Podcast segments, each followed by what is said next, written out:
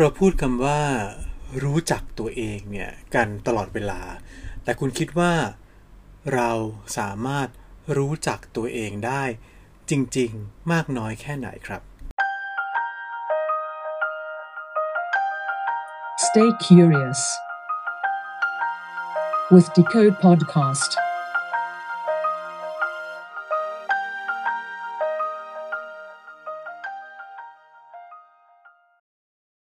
นี่คือ Decode Podcast กับผมตัวมอนสุปรีชาครับ นักจิตวิเคราะห์ชื่อดังนะครับ อย่างเอริกเอริกสันเนี่ย เคยกล่าวเอาไว้นะครับว่า the more you know yourself the more patience you have for what you see in others ก็คือ ยิ่งคุณรู้จักตัวเองมากเท่าไหร่เนี่ย คุณก็จะยิ่งอด ทนอดกลั้นต่อสิ่งที่คุณเห็นในตัวผู้อื่นเนี่ยมากขึ้นเท่านั้นนะครับ มันเหมือนกับว่ายิ่งเรารู้จักตัวเองมากเท่าไหร่เนี่ยเวลาที่เราเห็นสิ่งที่เราทนไม่ได้ในตัวคนอื่นเนี่ยเราก็จะยิ่งตระหนักว่า เฮ้ยไอเรื่องนั้นน่ะมันก็อยู่ในตัวเราด้วยเหมือนกันนะครับ แต่ว่าคำถามก็คือว่า แล้วเราจะทำความรู้จักกับตัวเองเนี่ยได้ยังไงบ้างครับ เวลาที่เราพูดคำว่ารู้จักตัวเองเนี่ยนะครับ หลายคนอาจจะนึกถึงคำว่า awareness หรือว่าการรับรู้การตระหนักรู้นะครับ ซึ่งหลายคนก็อาจจะใช้คำว่า inner awareness นะครับก็คือการตระหนักรู้ภายใน แล้วเราก็มักจะคิดว่าการตระหนักรู้ภายในที่ว่าเนี่ยมันคือเรื่องของกระบวนการทางจิตนะครับ อาจจะต้องนั่งสมาธิหรือว่า ครุ่นคิดใคร่ครวญอะไรต่างๆ นานาเนี่ยให้ให้นึกถึงตัวเองนะครับ แต่จริงๆแล้วเนี่ยรู้ไหมครับว่าเรื่องราวของ inner awareness หรือว่าการตระหนักตระหนักรู้ถึงตัวตนภายในของเราเนี่ยมันไม่ได้เป็นแค่เรื่องทางจิตเท่านั้นแต่ว่าเป็นเรื่องทางกาย หรือเป็นเรื่องทางสมองด้วยนะครับ เพราะว่าในปัจจุบันนี้เนี่ยเหล่านักประสาทศาสตร์นะครับ นักประสาทวิทยาเนี่ยที่เรียกว่า neuroscientist เนี่ยนะครับเขาได้ศึกษาแล้วก็สร้างสิ่งที่เรียกว่าวิทยาศาสตร์แห่งตัวตนนะครับ หรือบางคนอาจจะเรียกว่าเป็นวิทยาศาสตร์แห่งอัตตาก็ได้ เพราะว่ามันคือ science of self เนี่ยขึ้นมานะครับ แล้วก็มีความก้าวหน้าที่มหัศจรรย์หลายอย่างนะครับ ตัวอย่างความกล้าความก้าวหน้าอันหนึ่งที่อยากจะเล่าให้ฟังเนี่ยนะครับ ก็คือมีการค้นพบสมองส่วนหนึ่งเนี่ยนะครับ ซึ่งมันอาจจะทำหน้าที่ในการ เปิดแล้วก็ปิดสำนึกรู้ของเรา หรือว่าเปิดปิดเนี่ยสิ่งที่เรียกว่า consciousness ของเราได้นะครับ สมองส่วนนี้คือสมองส่วนไหนนะครับ เดี๋ยวมาติดตามกันครับ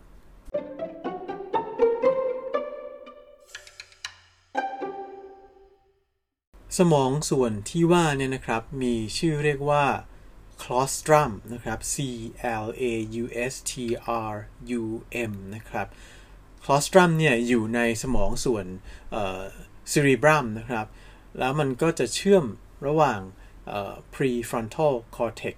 กับ thalamus นะครับ ซึ่งเจ้าสมองส่วนนี้แหละครับที่เชื่อกันว่ามันมีความเกี่ยวข้องกับเรื่องของสำนึกรู้ของเรานะครับ ซึ่ง claustrum เนี่ยมันเป็นกลุ่มของเซลล์ประสาทนะครับ ซึ่งนักวิทยาศาสตร์บอกว่า มันเป็นเหมือน conductor ครับที่คอยควบคุมวงดนตรีนะครับ หรือควบคุมการแสดงออกทั้งหมดนะครับ เพราะฉะนั้นเนี่ยเเรื่องของ inner awareness หรือว่าการตระหนักรู้ภายในเนี่ยก็เลยเป็นหน้าที่ของคลอสตรัมด้วยครับเขาพบนะครับว่าคลอสตรัมเนี่ยมันเกี่ยวข้องกับ อาการที่เป็นอาการที่เกี่ยวข้องกับเรื่องออทางจิตเนี่ยหลายอย่างนะครับ อันแรกเนี่ยก็คือว่าถ้าหากว่ามีการทำลายคือ claustrum เนี่ยถูกทำลายเนี่ยนะครับ ก็อาจจะทำให้เกิดอาการที่เป็น mental disorder นะครับ หลายอย่างนะครับ อย่างเช่นอันนึงเนี่ยที่ที่ที่เขาเชื่อว่ามันเกี่ยวข้องนะครับ ก็เรื่องของโรคจิตเภทหรือว่า schizophrenia นะครับ มีการค้นพบนะครับว่าถ้าหากว่า claustrum ถูกทำลายเนี่ยอาการหลายอย่างที่เกี่ยวข้องกับ schizophrenia เนี่ยมันจะเพิ่มขึ้นนะครับ ไม่ว่าจะเป็นเรื่องของการเห็นภาพหลอนต่างๆนะครับ นอกจากนี้เนี่ยก็ยังอาจจะเกี่ยวข้องไปถึงการเกิดอาการที่เรียกว่า autism นะครับได้มากขึ้นด้วยนะครับ และอีกอันหนึ่งเนี่ยที่เชื่อว่า claustrum ก็เกี่ยวข้องด้วยก็คือโรค ลมชักนะครับ หรือที่เรียกว่า epilepsy นะครับ แล้วก็อีกอีกโรคหนึ่งอีกอาการหนึ่งที่เกี่ยวข้องกับ claustrum เนี่ย ก็คือเรื่องของโรคพาร์กินสันนะครับ ซึ่งเราอาจจะคิดว่าพาร์กินสันเป็นเรื่องแค่อาการของการที่มือสั่นอะไรต่างๆ เท่านั้น แต่ว่าจริงๆ แล้วพาร์กินสันเนี่ย มันมีการทำลายของสมองอในหลายๆ ส่วน แล้วก็รวมไปถึงส่วนที่เรียกว่า claustrum นี้ด้วย แต่ว่าส่วนที่ ไม่ใช่ไม่ใช่ส่วนสิ่งที่สำคัญที่สุดนะครับ ที่อยากจะพูดถึงคลอสตรัมเนี่ยก็คือเรื่องของการรับรู้หรือว่า consciousness เนี่ยนะครับไอ้เจ้า consciousness เนี่ยจริง ๆ แล้วมันมีกรณีศึกษาเนี่ยยังไม่เยอะมากนะครับแต่ว่าเขาก็พบนะครับว่าในการศึกษาเรื่อง consciousness เนี่ยถ้าหากว่ามีการไปรบกวนบริเวณ claustrum เนี่ยนะครับ อย่างเช่นเอาไฟฟ้าเนี่ยไปกระตุ้นเอาไฟฟ้าไปช็อตเนี่ยเขาพบว่า consciousness หรือว่าการรับรู้ของเราเนี่ยมันหยุดลงเลย เมื่อถูกกระตุ้นที่ claustrum นะครับแล้วถ้าหากว่าเอาการกระตุ้นออก เช่น หยุดกระตุ้นกระแสไฟฟ้าเนี่ย consciousness เนี่ยมันกลับคืนมานะครับเขาบอกว่ามีการกระตุ้นคลอสตรัมเนี่ยในคนก็คือให้คนเนี่ยนั่ง อ่านหนังสืออยู่นะครับ แล้วก็แล้วก็กระตุ้นไอ้ไอ้ส่วนคลอสตรัมเนี่ยพบว่าคนคนนั้นเนี่ยอยู่ๆก็หยุดอ่านหนังสือเลย แล้วก็จ้องหน้าจ้องไปข้างหน้าเนี่ยเหมือนแบบว่างเปล่า เหมือนเมื่อมองไปอย่างว่างเปล่า แล้วก็ไม่ตอบสนองอะไรทั้งสิ้นนะครับ แต่ว่าพอเอาเออการกระตุ้นไฟฟ้าออกนะครับ คนที่ผู้ป่วยที่ว่าเนี่ย ก็กลับมาอ่านหนังสือได้แบบเหมือนปกติ แล้วก็จำไม่ได้ด้วยนะครับว่าตัวเองเคยมีอาการแบบอยู่ๆก็ อึ้งนิ่ง ตะลึงงันไม่มีสำนึกรู้หรือว่าไม่มี consciousness ขึ้นมาซะอย่างนั้นนะครับ คือจำไม่ได้เลยว่าเคยเกิดเหตุการณ์แบบนั้นขึ้นกับตัวเองเนี่ยเขาก็เลยนักวิทยาศาสตร์ก็เลยคิดว่าคลอสตรัมเนี่ยมันสำคัญมากเพราะว่ามันคือการสร้าง สิ่งที่เรียกว่า inner awareness ขึ้นมาหรือว่าสร้างไอ้การรับรู้ว่าตัวเราเนี่ยเป็นใครขึ้นมานะครับ ซึ่งก็คงจะต้องมีการศึกษาสมองส่วนนี้กันต่อไปครับ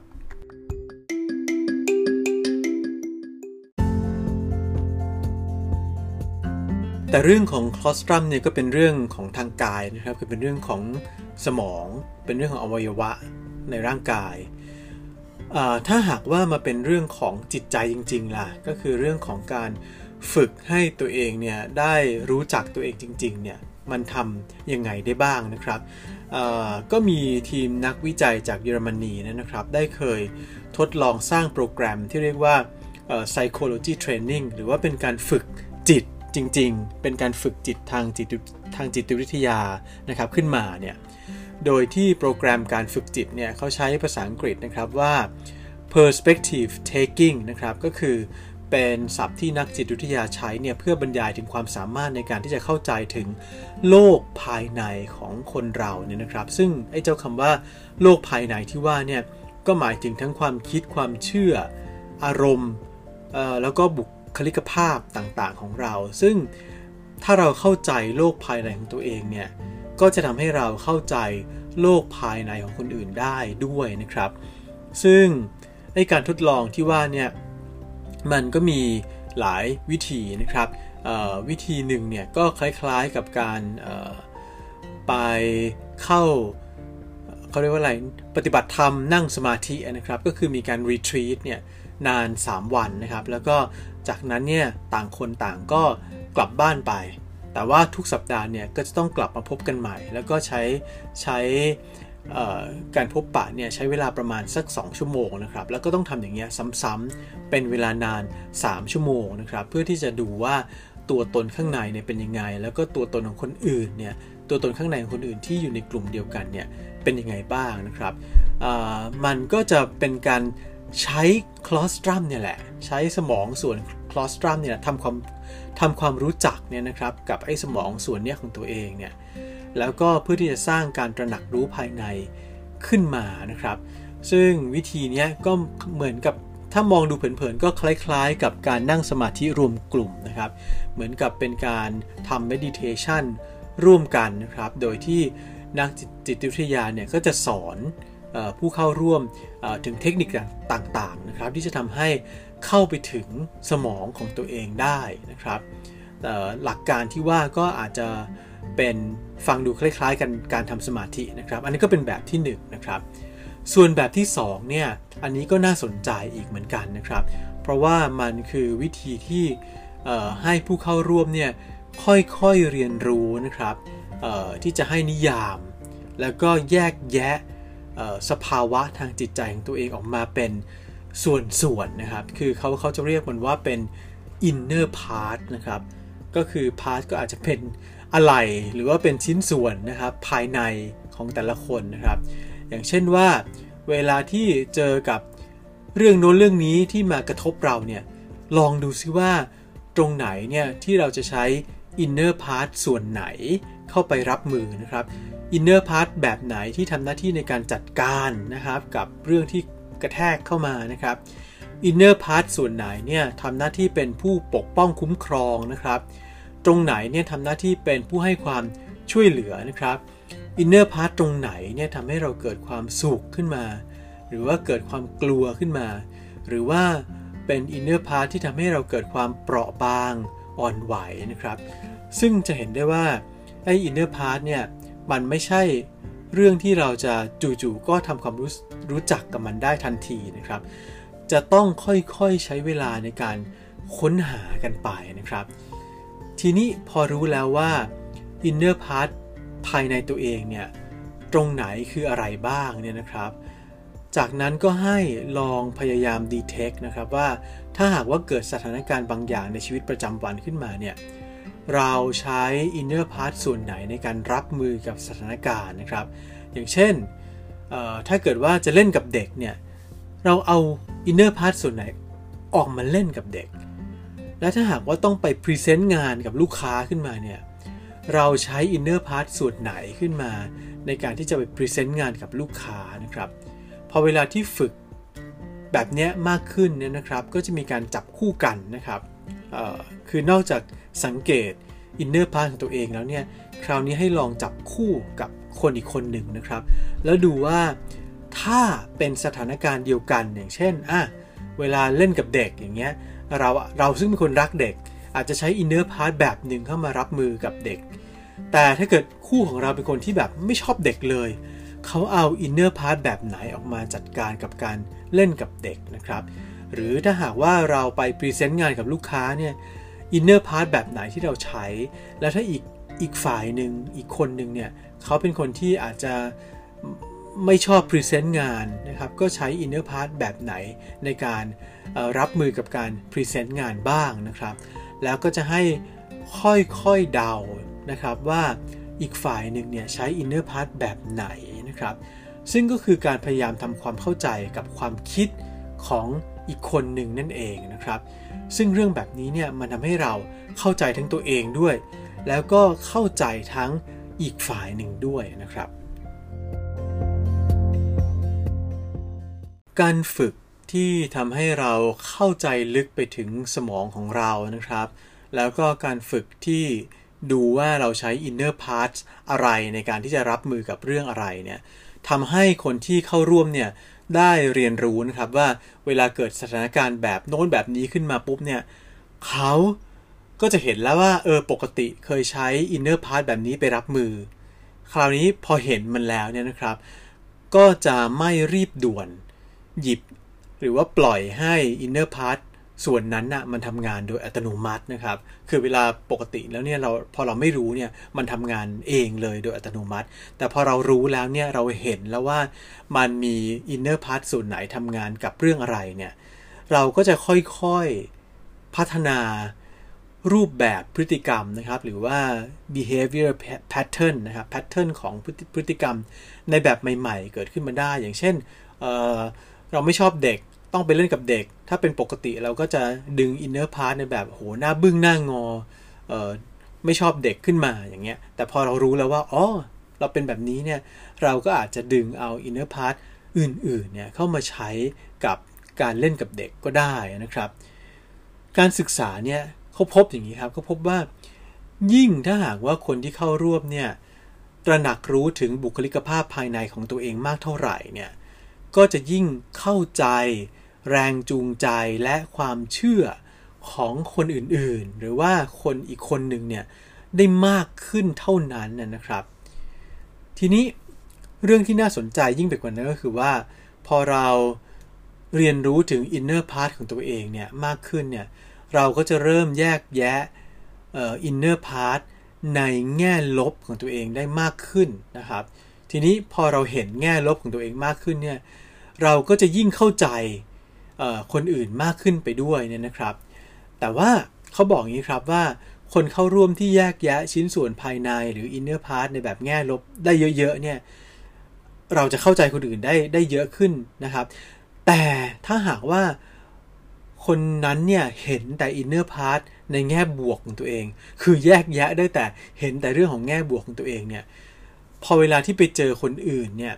ปรากฏว่าจะไม่ค่อยเข้าใจ คนอื่นได้มากเท่าไหร่นะครับเเขาบอกอย่างนี้ครับบอกว่าการเผชิญหน้ากับ inner part ในในแบบที่เป็นแง่ลบเนี่ยมันเป็นเรื่องยากกว่าแง่บวกนะครับ เพราะว่า inner part ในแง่ลบเนี่ยส่วนใหญ่จะอยู่ลึกกว่าแง่บวกนะครับ เพราะฉะนั้นการเห็นแง่ดีของตัวเองเนี่ยก็เลยเป็นเรื่องไม่ค่อยยากเท่าไหร่ การเห็นได้ถึงส่วนที่แย่ของเราเนี่ยเป็นเรื่องที่ยากกว่ามาก เพราะว่าเราจะต้องพาตัวเองไปอยู่ในสถานการณ์ที่ไม่คุ้นเคยมากๆเนี่ยนะครับ เพื่อที่จะผลักให้เราไปถึงเส้นขอบฟ้าของความเข้าใจตัวเราเองนะครับ ส่วนใหญ่เนี่ยเรามักจะมองไม่เห็นแง่ลบของตัวเอง เพราะว่าถ้าเห็นขึ้นมาเมื่อไหร่เนี่ยเราจะเกิดความรู้สึกเจ็บปวดขึ้นมาว่าโอ้โหฉันเป็นคนแย่อย่างนี้เลยเหรอทำให้เรามักจะกดมันเอาไว้ แล้วก็เลือกมองแต่แง่ดีนะครับทำให้เราเนี่ย ไม่ได้เข้าใจตัวเองอย่างแท้จริงนะครับ แล้วพอเราไม่ได้เข้าใจตัวเองอย่างแท้จริงเนี่ยก็จะมีผลทำให้เราไม่ค่อยเข้าใจคนอื่นเพิ่มมากขึ้นตามไปด้วยนะครับ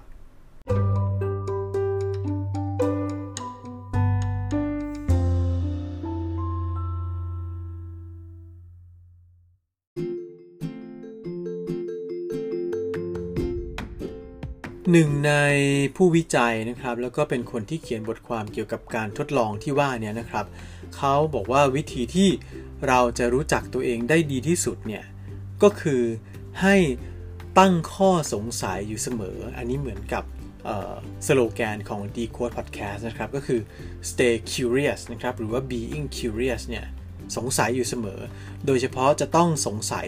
ตัวเองเนี่ยเอาไว้อยู่เสมอนะครับ แล้วที่สำคัญก็คือว่าจะต้องวางนะครับอคติส่วนตัวนะครับ หรือว่า preconception หรือว่าการที่เราคิดไปล่วงหน้าแล้วว่าตัวเราหรือว่าสถสถานการณ์ต่างๆ ที่อยู่รอบตัวเราเนี่ยเวลามันเกิดขึ้นมาเนี่ยเราจะมีอะไรบางอย่างที่เซตเอาไว้ตั้งแต่ต้นแล้วเนี่ยเพื่อเอาไปใช้ตัดสินมันเนี่ยอันนี้ต้องให้วางทิ้งไว้ก่อนนะครับ รวมทั้งให้ตั้งคำถามนะครับ ถามคำถาม แล้วก็รู้จัก